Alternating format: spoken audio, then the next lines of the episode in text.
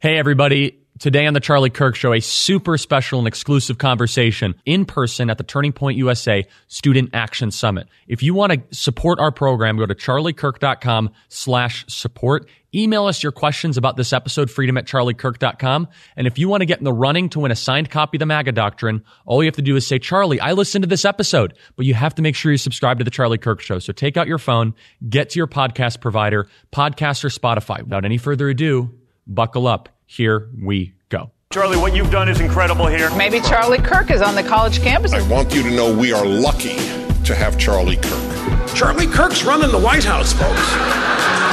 I want to thank Charlie. He's an incredible guy. His spirit, his love of this country. He's done an amazing job building one of the most powerful youth organizations ever created, Turning Point USA. We will not embrace the ideas that have destroyed countries, destroyed lives, and we are going to fight for freedom on campuses across the country. That's why we are here.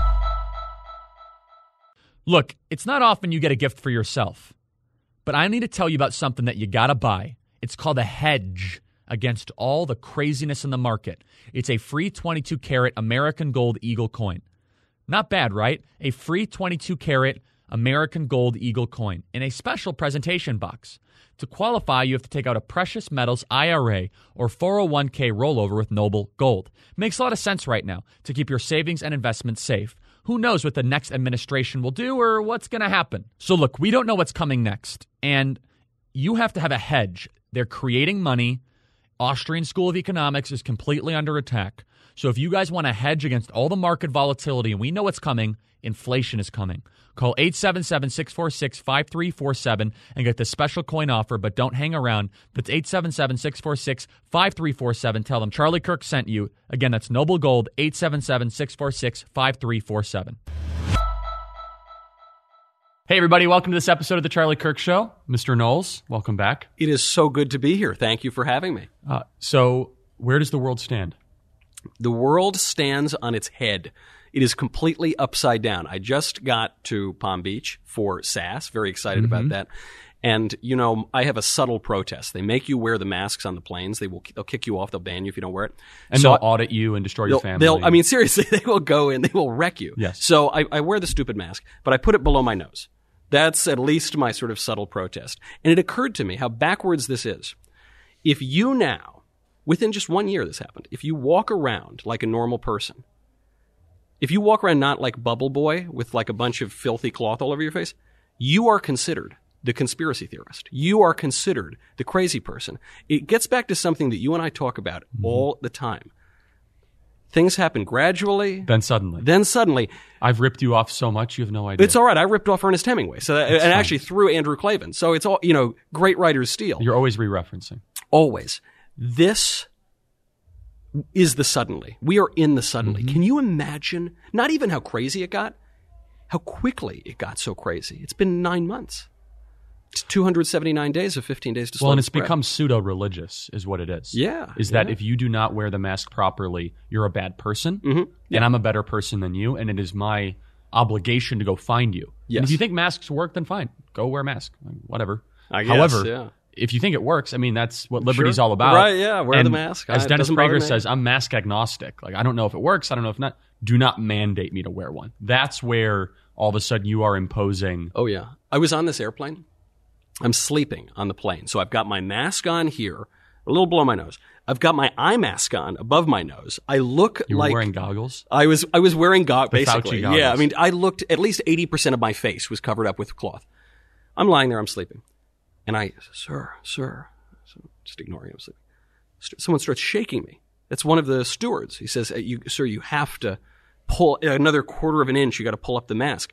I thought, if you were really afraid of coronavirus, wouldn't you maybe not touch the guy? Wouldn't you? Don't you think that is going to spread it a little bit more? Maybe uh, the logic is a little. So confusing. I want. I used to wear a face shield mm. instead of a mask. I love those. Yeah, but epidemiologically, they're way they're way better. Yeah, I mean, you actually have a plastic yeah, barrier, yeah. and it's also a lot more comfortable. Yeah, you can and breathe. So you know, I got in this very long, pointless, frustrating conversation with a flight attendant who woke me up when I was sleeping with my face mask on. Like, sir, face mask, you're not, you have to wear a face mask, not a face shield. I said, "You understand that this face shield is a lot safer." Yeah, this is this is some real stuff here. This is strong. You know? Yes. You, you know what it is though? It's actually what you just got to. This idea that it's pseudo religious or it's a new religion. What it really is, it seems to me, is a new set of standards. It's this issue. And I think uh, this is what political correctness does. This is what wokeism does. All this. There was an old set of standards. I don't know. You'd dress up for church on Sunday. You'd go behave in a certain way. You'd speak a certain way. You mm-hmm. wouldn't say certain words. You would say certain words. There was the old set of standards. Then the, the left comes in and just tries to destroy those standards and replace it with a new set of standards. And I think the problem that we've had, this is what's kind of set us back in fighting against this, is we took the bait whereby we denied all standards altogether. So we basically just said, do whatever you want. Mm-hmm. Do it. It's okay. I don't have any stance about, you know, this gender theory or this crazy thing with the family, whatever. And as a result of that, we, we denied the necessary existence of certain standards. And that's why we're playing by the left's rules. And we don't even explain why the standards existed in the first place. Exactly. And we don't talk about how, well, maybe it's a good thing that men are men and women are women. Just basic. You're not allowed to say that. No, you're kicked I mean, off of campuses for saying And that. And I mean, there, there are actually many conservatives, I think, who would refuse to say that. They say, well, listen, I'm not saying there's a, a necessarily a difference between men and no, women. you're exactly right. Most conservatives, and they never actually confront me directly, but they'll say this behind my back, and they say, "Charlie, you're so provocative." I'm like, Yeah. "What exactly am I saying that's so provocative?" right, right. And so what I what we what we try to do here with this event is people are texting me like, "It's so bold what you're doing." I said, "What exactly am I doing that's so bold?" I said, "Okay, it's kind of a very much of an annoyance to deal with county government. I get that, That is. but what's the bold part? Well, Charlie, it's in the midst midst of a pandemic. I got I got that part. yeah.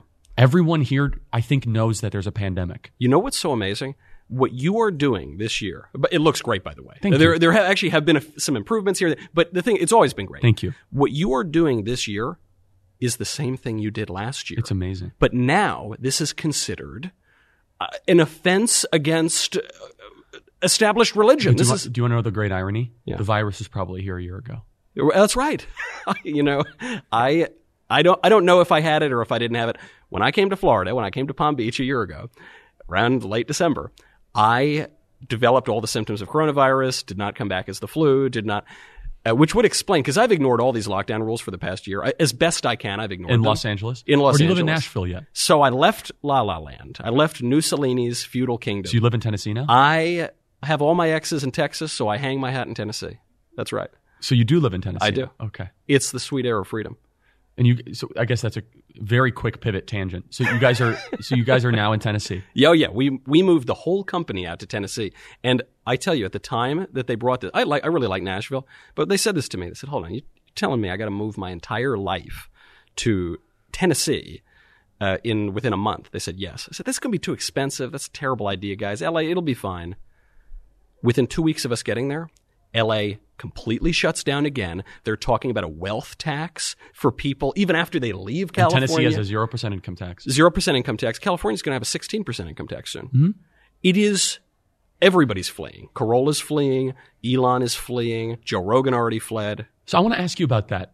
Are, are Democrats there noticing that all of a sudden that the 405 is maybe a lot easier to drive on, or do they not care, or is it kind of like this is how we get rid of them type thing? I think they're not going to care. No, I'm actually genuinely curious, curious for No. the the leftist who lives in Malibu. It's like, Yeah. I want to get rid of all the conservatives. They're doing a great good, job. Good of that. riddance. Get out of here. I think though they're going to notice. I think they're going to care when all the tax receipts come due. When they realize, I mean, just even think of Daily Wire leaving. How many millions of dollars does that take out of California's budget? Economic activity too, Yeah, uh, but not a- just in tax revenue. That's just- right. Of people going to the shop, of people paying their rent or their mortgage or whatever. And that's just one company. Think about Elon Tesla. Musk leaving. Think about all the uh, these huge companies. Joe Rogan. Yeah, Charles Schwab moved. Yeah. Um, Oracle moved, right. which is a massive financial services company going to Texas. Yeah. Because why? Why wouldn't you? I mean, it, it is. It is actually wrong to your shareholders and employees to keep your company. And it's a weather tax. states. I mean, the only reason you stay in California is the weather. Yeah, but it, you know uh, that's fine. I was actually willing to pay the weather tax if I'm not allowed to go to the beach or to the bars or to the restaurants.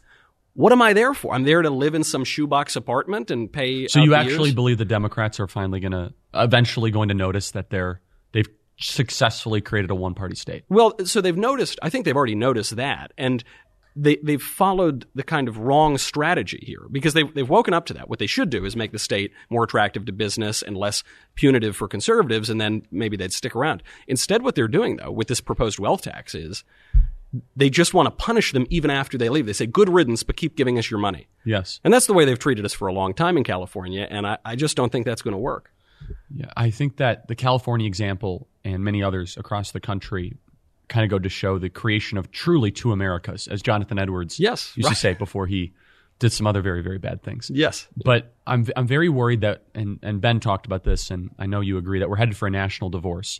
And I mean and Rush talked about this correctly the other day Mm-hmm. and people attacked him but he actually was spot on and we've been talking about this for quite some time but you're not allowed to talk about it which is what do we have in common with the people of San Francisco again? Right. We share nothing in common. Well, this this is the the biggest issue of all because you always hear Rush gets blamed or Fox or you or whoever you know. Any, Oh, I talked anybody. about it freely. That was that was a great day. And it, yes, I mean it, it- we all get blamed for it. Who caused it? Who caused it? Well, we're not we're not inciting it either. By the We're way. not inciting We're observing it. We are observing it. Do you know the, the I think the actual proc like the cause of this whole thing is Colin Kaepernick. He's he's the symbol of it. We can we I dis- love this. I, it is it- he is the cause. He's Yes. the, because we disagree He's on abortion. We villain. disagree on taxes. We disagree on whatever foreign wars. We disagree on this. We disagree on that. Only in the last few years do we now disagree on the flag. The flag is not. Colin Kaepernick pretended he was protesting police brutality. Then he started protesting the Betsy Ross flag. Then he starts protesting. It's obviously he's protesting the country. The flag is a symbol, not of the cops, not of what the KKK. It's a symbol of the whole country. Mm-hmm. When you protest the flag, you are stating, in no uncertain terms, I hate the country. And if that is, we don't have a common language, we don't have a common religion, we don't have really common anything in this country, and it's worked out fine as long as we share some civil allegiance, some loyalty to our country. If you lose that, there's nothing keeping us together. Not only that, they want to rewrite the history they are, and so there's only there's only so long this continues, and all of a sudden the people in Texas are saying the only thing really I have in common with a Menlo Park person is a unified currency, and that's now worthless too. You're right. Yeah, So right. what exactly do I have in common here?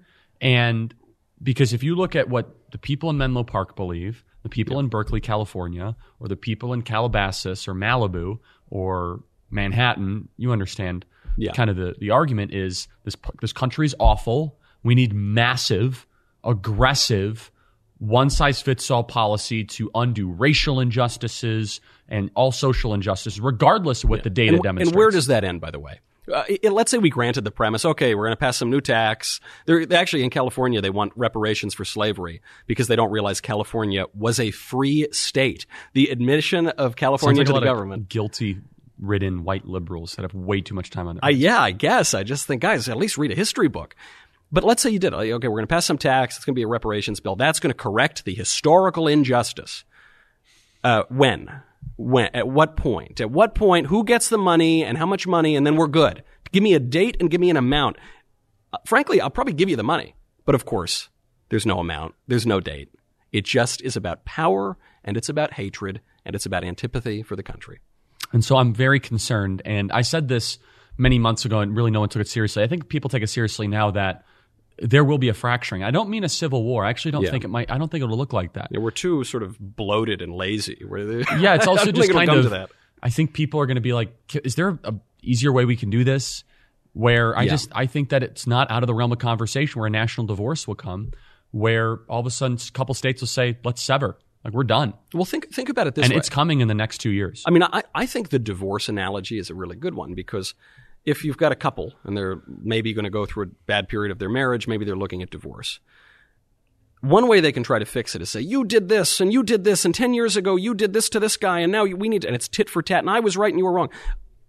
That will never fix a marriage. That is so beyond the point. You need to have a bedrock level of love mm-hmm. and respect and care, we have selfless we have none of that in our country. That's gone. So it doesn't matter. You say, well, actually, in 1852. but, and by the way, it's 1852. mutual. I don't have respect for them. Right. This is the problem. This is- when somebody comes up to you, says, "I hate your country," Yes. you, by virtue of just who Your you are, existence, your your very existence is an affront to me. You're evil. I hate your guts, and you're a Nazi, and everyone else is a Nazi. And Ronald Reagan's a Nazi, and Trump's a Nazi, and whoever, everybody's a Nazi. uh, if if someone says that to me for long enough, I'm going to stop liking them. I'm mm-hmm. going to stop caring what they think of me. I- I'm not going to feel that fraternal connection to them as my fellow countrymen. Look, it's Christmas season. And a lot of you guys are emailing us, freedom at charliekirk.com. How do I give back this Christmas season? Look, I know it's been a tough year, but those of us that are Christians, we are called to help and to assist regardless of the circumstances around us. Whether we had a blessed year or a tough year, it's time to step up and do something. I think we all know that. That's why we are partnering with Angel Tree. Angel Tree is great. They help kids whose parents are in prison. It's not even about the fact of what their parents did. It's the fact that the kids are alone. And the kids, if they do not hear from their parents, they're more likely to also get involved in crime in the future. So let's really communicate the love of Jesus Christ with a personalized note from their dad and an access to a Bible in either Spanish or English. And that's what the Fellowship Angel Tree program does. Last year, the Angel Tree program blessed over 300,000 children of prisoners all across America. What's so cool is that if you give directly, it doesn't go to overhead or all that stuff. It goes straight to the kid, especially this Christmas season. And so let's just keep it easy. Just go to charliekirk.com. There's a banner on the top of it, charliekirk.com. And we are getting behind it. We're donating a little bit of money from the Charlie Kirk Show to Angel Tree because we really believe in what they're doing. There's an Angel Tree banner there on charliekirk.com. You guys can check it out and support what we are doing. Um, and I think that's really important because for a gift of $220, you can bless 10 children of prisoners with a personalized Christmas present and a personal note from their incarcerated parent. Plus, every Angel Tree family is also given access to free, easy to read copy of the Bible in English or Spanish. So check it out at charliekirk.com. Very, very important. Thank you guys so much for that. Right. And so then the other part of the divorce analogy that I think is appropriate is that there's mediation, there's terms, mm-hmm. there's alimony, and then there's a closure date. Right, right, right. And the, the, what's really interesting though is that the post World War II, we had we had f- kind of unification, if you will, East and West Germany. Things were coming together, Yeah. and I think there was this desire to try and create some form of almost a forced globalist experiment. The European project's a great Yeah, example yeah. of this, and it was a complete and total disaster. Yeah. Yeah. And I think that America always stood in defiance of that because of a unified culture. Yeah. The flag, a big big part of it, literally 50 stars, unified under a shared history yeah. and language. And now we have half the country that wants n- nothing to do with the other half. And here's the other here's where it's actually going to hit a breaking point though. Yeah. And no one's talking about this. Is now that you're in Tennessee and I'm a resident of Florida and spend a lot of time in Arizona, all of a sudden we are going to be forced to bail out the states we fled. Yeah, right. well, And- they're, they're actually trying it right no, no, now, I know, right? but it's mean, going to it's only going to accelerate. So in Illinois, there's no way they're going to make it work. No, no. And we've been saying this for years, and it's been ignored. It's it's it's it's beyond worse than ever because Yeah. of the lockdowns. Yeah. And so they're going to come, and all of a sudden, the zero percent income tax Tennessee and the zero percent income tax Florida, with a lot of former residents of Illinois and California, are going to say, no, no, no, no, I'm not going to do that. And so, just like in marriage, in a marriage that go, goes wrong, the financial aspect of this is going to accelerate it Yeah, I think because that- all of a sudden they're like, why am I going to be bailing out these states? There- There's also this philosophical issue, which which is it, it- this was part of the the logic and it problem of the of this actual civil war, which is the minute that you secede or you kind of break up the union because you know you lose political power, you don't get your way, you sort of permanently undermine self government, right? Because the pr- the premise of the self government is we're going to have different interests in the country, we're going to have different points of view. Sometimes you're going to win, sometimes I'm going to win. We will respect one another's victories and losses, and uh, you know then we'll keep going on together. If we're in a situation, and by the way, the Democrats are explicitly promising this. They, they're saying if we win the Senate and the White House, we're going to pack the court, we're going to uh, end the filibuster, add new states, you're going to have a permanent Democratic majority. Republicans are dead as a national party. So if you're in that sort of situation, you say, well, hold on. I have no role now in my in the federal government at least, and yet if we pull out, the self government is undermined because the the, the very agreement that that undergirds self government is we'll respect each other's wins and losses. So you're you're already at this crisis, and people I, I don't think quite realize it yet, but we are there right now. And when you talk to people, they're like, yeah, I'd love to have a new America. Yeah. If you said that two years ago, they'd say, I'm calling the FBI for secession and treason. yeah, right. But it's so bad, and people don't get this. It's going to happen, and the problem is that Democrats are not going to want want it at first, Yeah. because they're wholly dependent on the Republican productive c- class. Yeah. So if you play the thought exercise out to its furthest extent, and you have two Americas, let's say like the Dakotas, Kansas, Missouri, Texas, Yeah. Tennessee, and the South create a co- create a country, and then the East and West create their own country, like Canada. Yeah. All of a sudden, you're going to have a brain drain. No one's going to want to live in California and become like Brazil. Yeah. Well, th- there is that. You will still have some plutocrats probably who can live there. And and but this is this is kind of how it ties in with the global empire, where you call it globalism or or whatever. Uh, these guys don't need American workers. It actually doesn't matter if there are any manufacturing factories in, in you know the new leftistan of America because they were already outsourcing all the labor. That's right. So they're already part of these sort of international transnational agreements. That is their vision for the world order. We have a different vision of the world order that has national sovereignty, American traditions, American culture. Did you see the meme that was going on right around the election? It divided up Canada and America. And it, it carved out the liberal places, and it said this is going to be the United States of Canada. And then it car- in the Yeah, middle and the that. south, it said this is going to be Jesus land. No, I, I sent it to uh, Connor. And I was like, "This is what's about to happen." Yeah, well, the left And made the be, meme It'll be great. because I thought you know no, but you- I, I thought it was great. Uh, well, that's the thing. I, if you had told me, do you want to live in the United States of Canada or Jesus land? It's like, uh, is this a trick question? I think I'll take the Jesus land, please. Totally, it sounds Yeah. great. They think that's no these backwards people. All that awful backwards. Oh, stuff. you believe in that Yeah. weird guy that Yeah. probably maybe or not, not didn't live? Yeah, oh, that you know all those long times ago. Yeah, Yeah. You, what? Do you probably like Gothic cathedrals and Caravaggio? You don't even like gender theory You and probably slam celebrate poetry. Christmas. That's too. right. You you better not. You better. That's illegal. I realized not only is this gathering clearly violating the rules of Dr. Fauci, but it's intentionally. int- that's that is outrageous, and you're doing it around Christmas time, but- but- which is canceled. Why? So why haven't more people stood up and done stuff like this?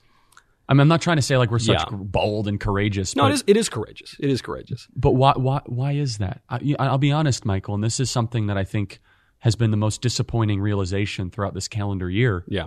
We are a nation of cowards. Yeah, And well- a nation of people that are so fearful. We forget that courage is a virtue. First of all, second of all, and this actually ties back into the the standards conversation. We can no longer articulate what we stand for. We say, okay, we stand. You, people can choose whatever they want to do, or I, I don't really like that. But we can't actually articulate, as you mentioned, the, the moral reasoning for, for our, our points of view and our old standards. The the other one is that uh, it's just easier. It's easier not to. I the, the term I use for these conservatives who aren't willing to stand up or go out or break the rules or whatever, I call them court jester conservatives. I have another term. Yeah, it's a little more uh, Vichy French. Vichy French. Oh, I thought you were going to use some four-letter words or something. That's the term I use in private when I talk about these people. That's okay. The, the yeah, the Vichy or the court jester conservatives, their job. I'm not going to name names. Okay, some of them might be senators from Utah. I'm not going to name names. No, I, you I named them from the stage of CPAC. Did you? I only I just say uh, the name rhymes with Rit Momney, but I don't I don't I'm not going to name. I don't want to call them out.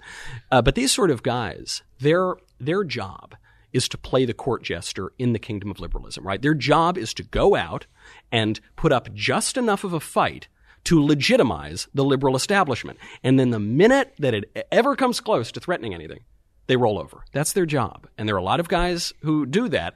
And then when you go out there and you say, yeah, I think we're going to host zillions of young conservatives at Christmas, and I don't give a damn what Dr. Fauci thinks, you're an outrageous provocateur. You're not part of the high minded, noble conservative Yeah, tradition of losing. What I find, yeah, exactly. I mean, how, how dare you interrupt our long and proven Yes. track record, Dignified. of being a failure. Honorable we failure. do it really well. It's like the French, Right, and so right. we, we lo- they lose better at, ba- at battle than any other country in the history, and they publish awful ideas. Jean-Jacques Rousseau, Michel Foucault, I mean, these, Jacques these- Derrida. those white masks, that, that is the flag of the French army. That's correct. They've only it in the invented two things: the flag of surrender, Yeah. and the tourniquet. And the, that's true. Wow. That's quite a legacy, isn't it? Yes. And, and you're seeing that being emulated by, by too many conservatives. And uh, this is why I love it when people come out and they say, you're a fool, you're a racist or a sexist or whatever ist you know is, is fashionable that week. You're a, you're uneducated. You're I just think bring it on, baby. If I know. You know, if These terms mean absolutely nothing. they mean nothing, and if if going along like lemmings with some preposterous sort of theories Yeah. makes me educated, count me ignorant. I'm more than happy to so what's starting to happen though is I think the smart leftists are starting to realize that we actually don't care anymore. Yeah. And I think they're resorting to now more aggressive tactics. They are. I They think are. now all of a sudden they're starting towards physical intimidation. Mm-hmm. Uh, they're trying to use the rule of law to try and intimidate their, you know, opponents because they hate the rule of law Yeah. otherwise, but they like using it for their own purposes. Right. And I think that some of these kind of, you know, the Vichy French conservatives. Yeah, yeah. And if anyone's listening or watching, they don't get the reference. Just look it up, not on Google. Look it up, and you'll know exactly what I mean. You know, it is funny. I And again, I'm not I'm not equating um, just Media Matters listening. I'm not saying the American Democratic Party is the National Socialist Workers Party of 1930s. yeah, I'm just. But you're not not saying that. No, I'm I'm joking. I'm you said joking. that. I it's did joke. I'm, I'm instead. You're not allowed to tell jokes anymore. No, you can't laugh. That's not allowed. Instead, I'm saying that the moral equiv- the the moral argument is trying to pander to the force of evil and know- trying to act as if I want to preserve my own life. I- I that's what the actually- Vichy French did. Right. And by the way, I give credit to the woke people, the the aggressive kind of woke. I actually give, give them credit credit. I do because I feel that the liberal consensus, first of all, is completely incoherent morally and politically. Uh, I think that it's dishonest. I think it. There are a lot of squishy conservatives who go along with that too. You'll notice now the kind of popular term on the left for people waking up into this. What it- it's woke, right? Literally waking up. And what's the one on the right? You hear red pill, Or right? That's- based. or based. And actually, I love that one. both of them. I'm, I, you know, you kind of go crazy when you make folk etymologies of, of uh, slang terms, but you, you realize red pill and woke both refer to waking up out of a dream, the Matrix, right? And literally, but also based. What, where does based come Mm-hmm. From? know. Who knows? Uh, my read on it. This is completely. I'm pulling it like out a of mathematic or a geometric thing. No, Or- well, sort of. That it, it base to to be the base is to be the fundament, is to be Okay. grounded in reality, not up here in the abstract fantasy land. And that there's something about that which says we have been living in a dream for for at least three, four decades. or at this point. simulation. Yes. Yes, a sort of simulation that isn't real. I mean, actually, this is something Trump did really, really well. When you hear politicians speak, you, you listen to them speak, typically, and you say, okay, I just heard those words. Now I have to interpret what they mean because I know this guy's lying to me. And he's using all these silly kind of, kind of phrases. And no one ever believes them, but that's how they all talk. When Trump comes in, he doesn't do that. Trump comes in and he says, I'm going to move that embassy in Israel to Jerusalem. You say, mm-hmm. okay, I know, I've heard this before. I know what that means. Is he's going to give more money to Israel, but he's not going to. And then he goes in and does it. The fool. He's Well, no- not supposed no, to No, but then that. he goes on about the type of marble he's going to purchase and the Yeah. type of trimmings he's going to put on the windows and how bad of a deal it was beforehand and how the real estate's going to look so you're like he actually might get that done Good Ranchers began with the standard of bringing top quality 100% American born, raised, and harvested meat to families across America. This vision was instilled into them from their grandparents that owned community grocery stores and believed in trust, charity, and family values. Look, we've talked about Good Ranchers before. They sent us an unbelievable box of meat. And producer Connor, he brought it home and he said it was unbelievable. Seriously, he started he started talking about it uninterrupted for quite some time. It was perfectly marbled. It was unbelievable. In fact, he was sending us videos of him cooking the meat. We haven't been able to calm them down because then they sent us a ham and it got completely out of control. So, look, Good Ranchers is a good partner. They do a great job. And as always, Good Ranchers is 100% American beef and chicken, and now they have pork. Steaks are always USDA choice and higher. Chicken is 100% all natural, no hormones, and it's individually wrapped, vacuum sealed, and ready to grill. So, look, I'm going to tell you this again. Good Ranchers, quality meat. You love your country, then you have to buy meat from our country. It's the envy of the world, okay? Most of the rest of the world, they don't have meat like we have in America. Here's what Good Ranchers do you go to goodranchers.com, you browse through their beautiful website, easy to use. So go do that. And then all of a sudden you say, I want to order dinner for the next two weeks. That's where Good Ranchers comes in. They send you a box of meat and then use that promo code Charlie and they send you a free Berkshire Hickory ham. Boom. Win. Problem solved.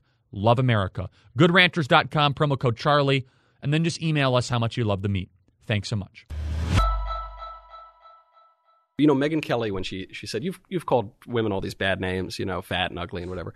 And the, the political answer is, Meg, that you've completely taken that out of context. That's why, you know, I would never.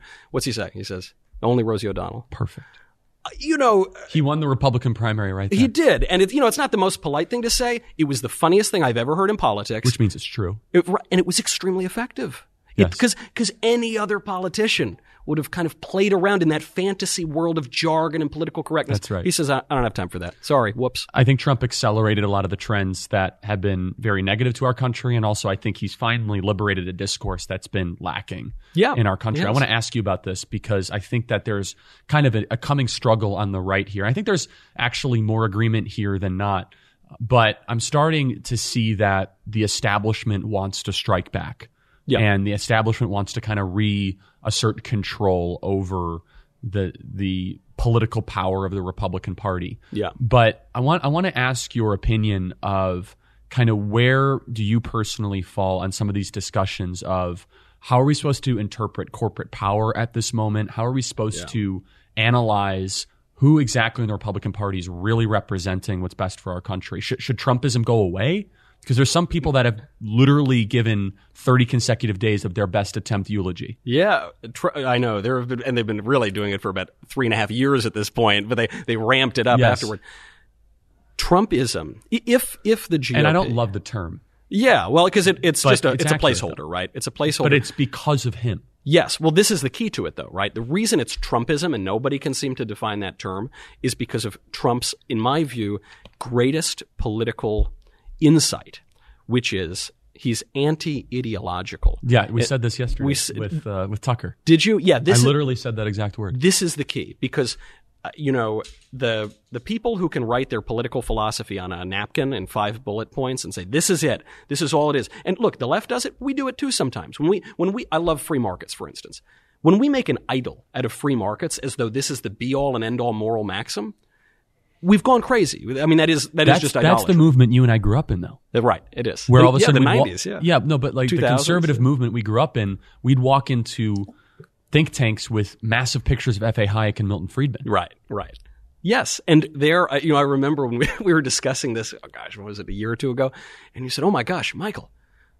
We've been kind of wrong about trade. We got trade a little That's bit. correct. We weren't totally, but we, we were somewhat wrong. Yeah, yeah. The whole conservative And- movement was. I couldn't say that publicly because I would have ended up like Galileo. Yes.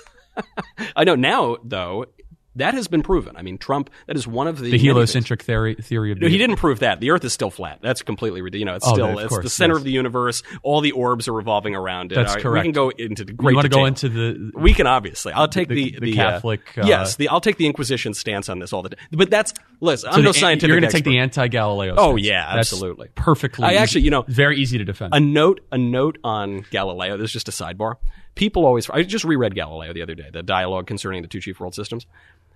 The thing about Galileo is, uh, I'll grant he was right. Other people had made You'll similar grant he's right? I'll I grant that he's so. right. Do you know? Do you know why he went to jail? because of heresy. No, because no, he was a jerk. Seriously, the reason they put him in. And by the way, that's okay.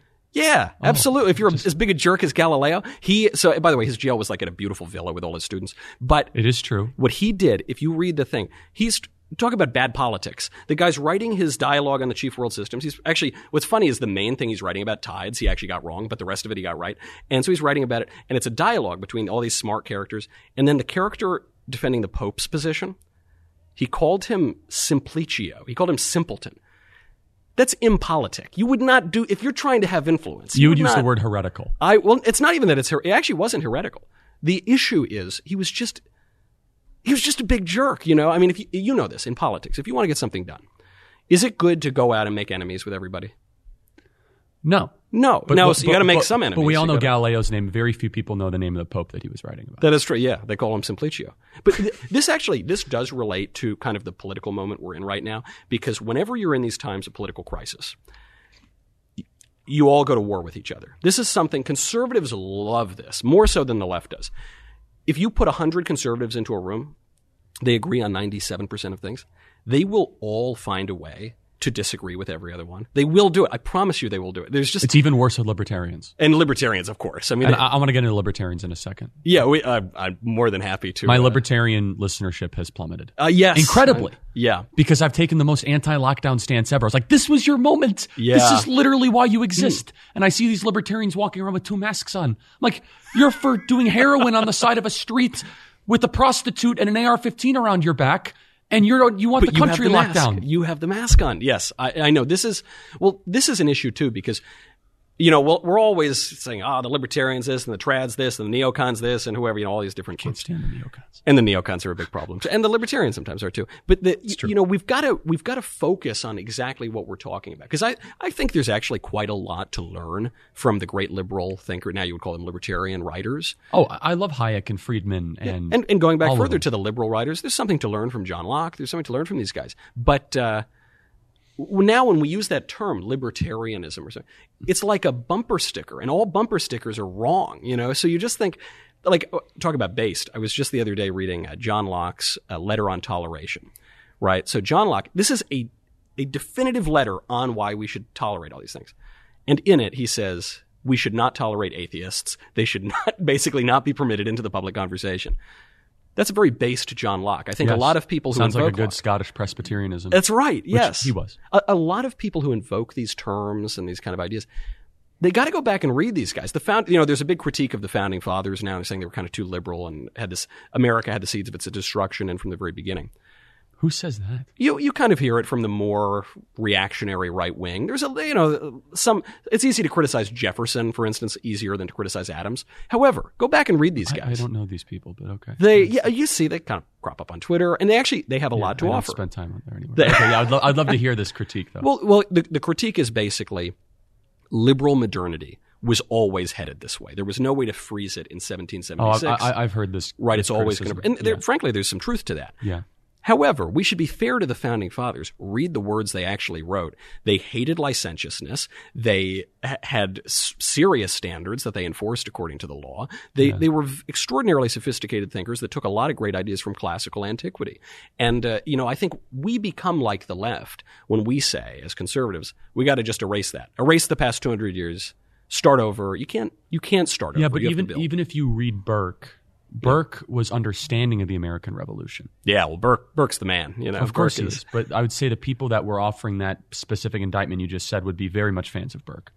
Yeah, or the, or even you know sometimes a little more, even a little more trad than Burke. But yeah, there are probably a lot of Burkeans there. And so, but I think, I think that if you are too much in the school of thought that the American founders were too neoliberal, yeah, yeah, I mean, some small L liberalism yeah, actually I think has been good for the West. I don't know, like the whole abolitionist slavery thing. yeah. No, I mean And these, you know, and it's also women's suffrage you, you can't. probably been a good thing. you- have you asked Ann Coulter about that? She has decided views on this I, subject. I am aware. I- I don't share those views.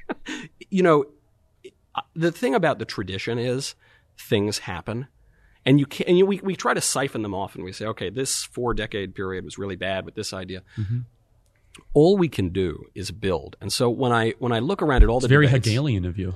it's, well, it's, you know, don't forget Hegel. uh, History has an endpoint. well, it, you know, but Christians believe this. They don't believe do. it the way that he believes it necessarily, We, right? we, we have we share that in common. and it's interesting, you know, if you think about Marx, right? Marx basically just flips Hegel on his head. But he, he he he has a very very fixated endpoint in what it looks like. Yeah, of course. Marxist. And and if you you know the the Marxist version is is material, right? It's all physical. It's all about uh, economics and Mm-hmm. class conflict, right? Uh, but we Christians understand there is an endpoint. There is Yes, such a thing as but providence. history has a purpose. history has a purpose. Well, everything has That's a purpose. You know, physical objects has a purpose. That's correct. Yeah, and I, I just think we have, in a way, I give the left much more credit. I think the left, even the radical left, has been much more serious than we have been. Yes. You know, when, uh, Marcuse, who is this radical Herbert leftist Marcuse. professor, yeah, Herbert From Marcuse the from, Frankfurt School. Frankfurt School. Critical theory. And he- taught then he- Angela Davis. Yes, he moves out to California. He's you know Total numbskull. He he's the Result father. of really bad immigration policy. you know, I actually I don't think he's a numbskull. I think he's Well, I mean, his okay. Tell me. Uh, here's my. It's not a real defense of Marcuse. I mean, I, every you know, the effect of what he said was evil, and it ruined a whole generation. He was the father of the new left, but he was serious enough. He gets criticized for this essay, repressive tolerance, and he said we need a liberating tolerance that basically won't tolerate right wingers, and it only tolerates left wingers. I read, and people thought this was mm-hmm. absolutely abhorrent and indefensible. He, he does make a lot of sense. You, by his logic, you can't tolerate intolerance. You know, the only thought that ought to be stopped is the thought that stops thought. And he, he makes a fair point. John Locke said you can't tolerate atheists. Uh, uh, John Milton, who wrote the f- most famous Yes. English defense of free speech, Who was a Areopagitica. utilitarianism, util- utilitarian school of thought. Yeah. And he, so, so John Milton comes out and he says, "Okay, we've got to have all free speech, except for Catholics." And frankly, he had a point at that time in England. He made it. You know, I say this as a Catholic, but he made a real political point. And I just think we need to be much more serious. There, there's nothing infinite uh, among the finite things of this world, by definition, right? And so we have to be able to say, okay, here is here are the standards that we have. Here's the way we want to behave. Here's the way we want to look at society. Yes. Here's the way we want to look at the family, the bedrock political institution. And I think that is a result of modern liberalism. Yeah. I would agree with that. Yeah. I think that without the guardrails, Yeah. and there's a there's a great quote in the Har- in Harvard Law School. Um, they're probably going to take it down very soon, which is the law is the wise restraints that keep men free. So you think about it, it's the exact opposite. So the the prevention of doing something actually is what keeps you free. Right. Well, you know, even more provocative is, is Lord Acton, who who's you know a great hero to libertarians, and he says, uh, I'm paraphrasing slightly. He says, "Liberty is not the ability to do whatever one pleases; it is the freedom to do what one ought." Oh my God! You could imagine if you said that today, uh, in almost anywhere on the left or the right. Well, and couldn't say that. That's where I think the right needs to reassume kind of our position, which is we need to be unafraid to talk about what ought is Yeah. for Yeah. human beings. Not to say, well, it's really your own truth. You do you. You do you. you- I don't want to yuck your yum, man. Whatever, as long as it doesn't bother anybody else. I mean that that is the, the irony of that sort of cowardly. Uh, but but framing. also that framework yeah, that you and I grew up in, Yeah. which legalized weed and all Leg- this, legalized everything all that stuff, except for political speech. all of it was turned out to be the greatest fraud I ever lived in. Yes. and I used to kind of believe in sort of that stuff. we all did. We all did. that kind we of all did. Ayn Randian, Yeah, no, we all stuff. did. And I, I, I actually, I think Ayn Rand's a really interesting author, and I think there's a lot of things she got right. And we can leave it there. Yeah, well, you know, but I agree. I, I went through that same phase. I really liked her. yeah. And, And then- the point though is that this year showed me they're the most Yes. unserious people ever. 100%. Because I am more into the liberty thing than every one of those people ever were. Of course, Because but, the real peop- liberty. Real liberty. Yeah. What- but just for example, how about I want to go to church, Yeah, not a cannabis dispensary. no. Or but Charlie, you can look at porn all the time. You can go get an abortion and smoke a lot of pot and look at porn. That's freedom, yeah, you it? be a slave to those To your passions? those, swin- those sins. Yeah, Yeah, exactly. right, But right. if you want to dare host an event trying to pursue truth, Yeah, yeah. you're a terrible and awful person. You're not well, and and because it's it's not needed, right? Th- this is their argument that they usually don't say out loud. Is look, we need to go buy pot. We need to look at porn. We uh, look. I have a natural right and need of of online porn. You don't need to go to church, do you? You don't. Well, it's just come on. It's this old superstition. Nobody really.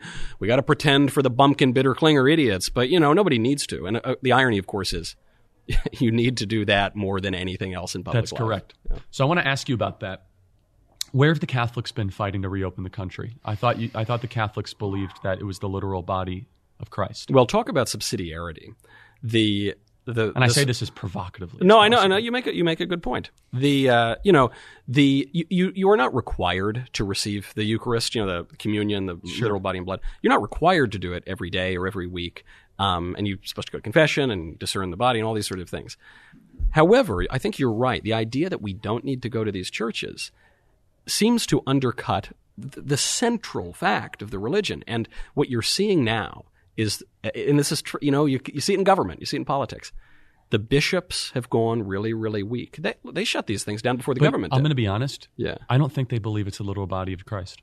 no, I don't, well, it depends. You'd have to. No, say, there's no way. say, There is no way if you believed it was the body of Christ, you'd shut your church. well, Impossible. If I believed that that was actually Christ, yeah.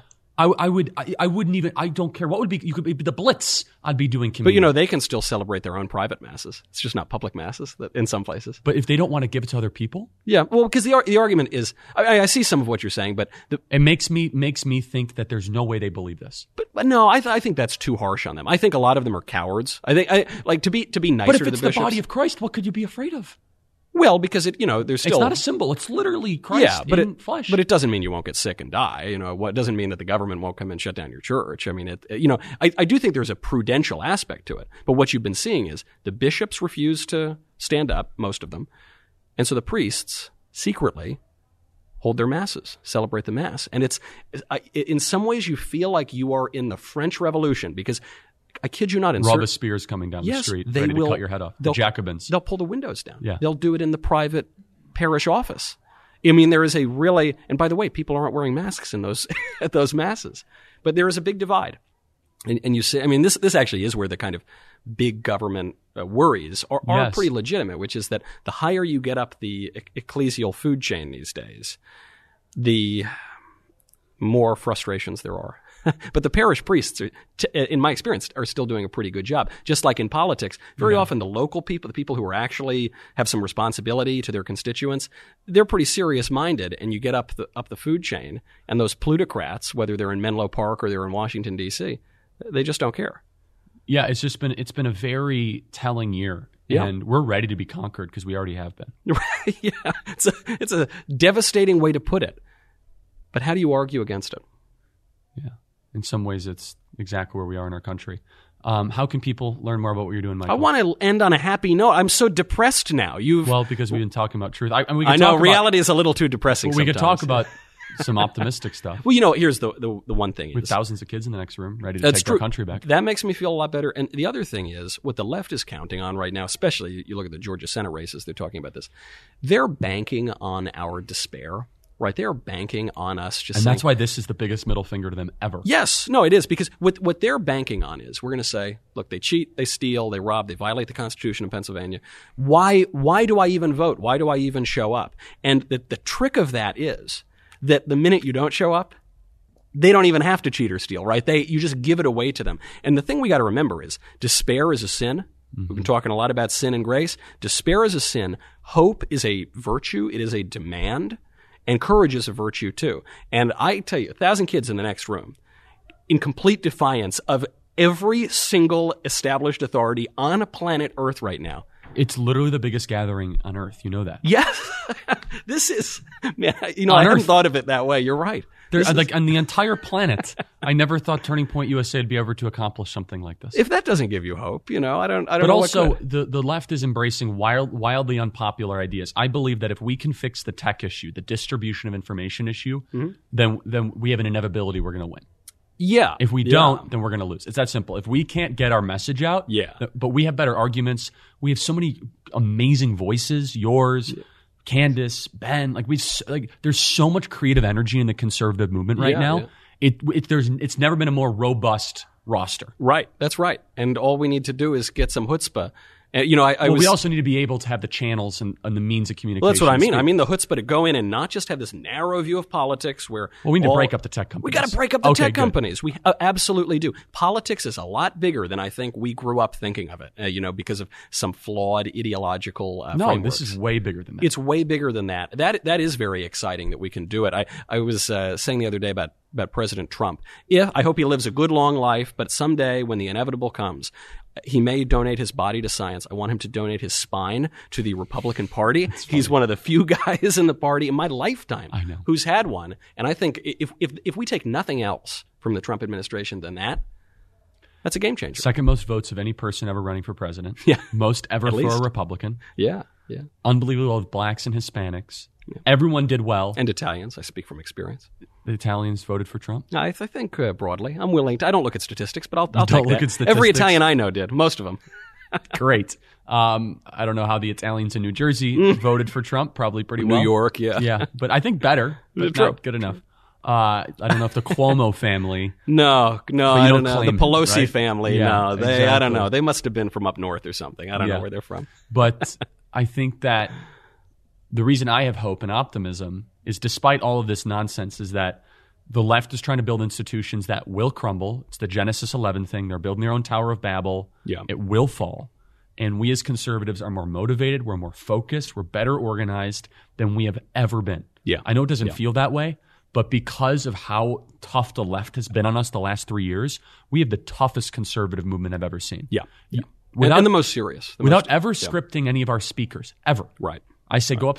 Every speech has had the same sort of undertone, which is it's time to fight. Yeah. The left hates you. We're going to win, and we're going to bring it to them. I'm like, this is Right. Well, think- it is funny. I've, I've never, I've given a zillion turning point speeches. No one has ever said, talk about this. No, we don't do that. You don't do that. And look what you get out of that. Look what you get out of what, what is, I think, naturally occurring to a lot of conservatives yes, right but now. I like that though. It's Yeah. for helpful because I want the students to s- hear and feel and see what the speakers really believe, and also you kind of have this tapestry of does anyone stand out or oh wow everyone's saying the same thing organically. Yeah. And look, we're going to win. It's going to be a very the next decade is going to be the toughest fight in American history, nonviolent fight, and it will determine whether or not we have a national divorce or not, or whether you know. And look, there is a chance if we get if we get the vote by mail thing done, like figured out, Yeah. which is the dumbest thing we've ever allowed to Well, happen. yeah, I mean, if, if it if And it remains if that remains entrenched, we're toast. vote by mail and tech, It's just so two things, vulnerable to fraud. Yeah, if we fix vote by mail and tech, the the left's and the Democrats' positions are so wildly unpopular. Yeah. we're going to win everything. Yeah, I think that's true. I think that's very based. But the the issue is that when we win, we don't know how to govern, and that's that's a whole different issue. Yeah, well, and it's it's part of the courage issue too, because we're afraid Yes. when when the people give us power. You don't want to lose the terrain. Yeah. That's right. That's right. Michael, good to see you. Good to see you, Charlie. give a great speech. I can't wait. I'm excited to All go right. to the largest gathering on Earth, The planet. on the planet. All right. Thanks, Michael. Thanks. Thanks so much for listening, everybody. Please email us your questions, freedom at charliekirk.com. And if you want to support us, go to charliekirk.com slash support. Thanks so much for listening, everybody. God bless. Speak to you soon.